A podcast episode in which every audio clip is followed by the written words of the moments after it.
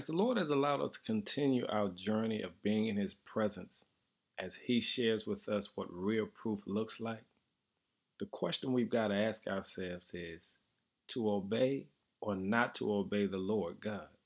This is the real critical and crucial question for every human being because God wants you to understand the power you have in being obedient.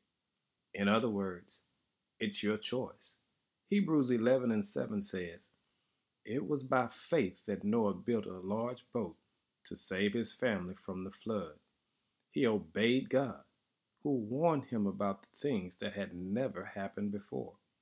By his faith, Noah condemned the rest of the world, and he received the righteousness that comes by faith.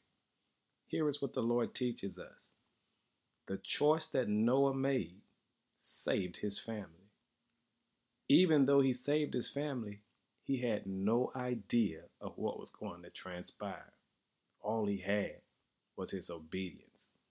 Obedience, as opposed to disobedience, is a life and death issue. And God has given humankind an innate power of choice. The choice of obedience leads to God's promised blessings of life.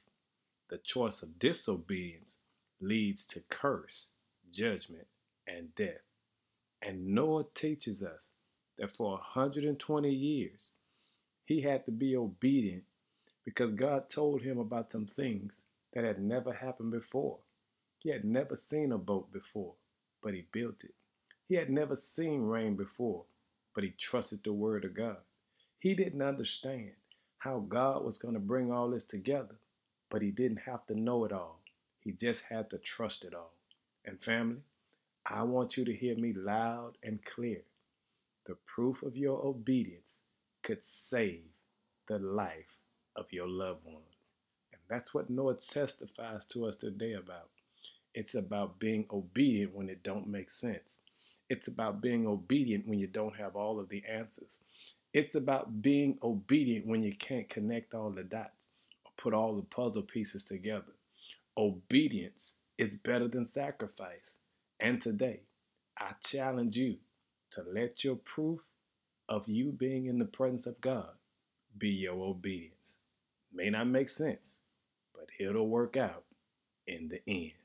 Are you obedient? Let the world see what it looks like to trust God when you can't trace God. In Jesus' name, amen.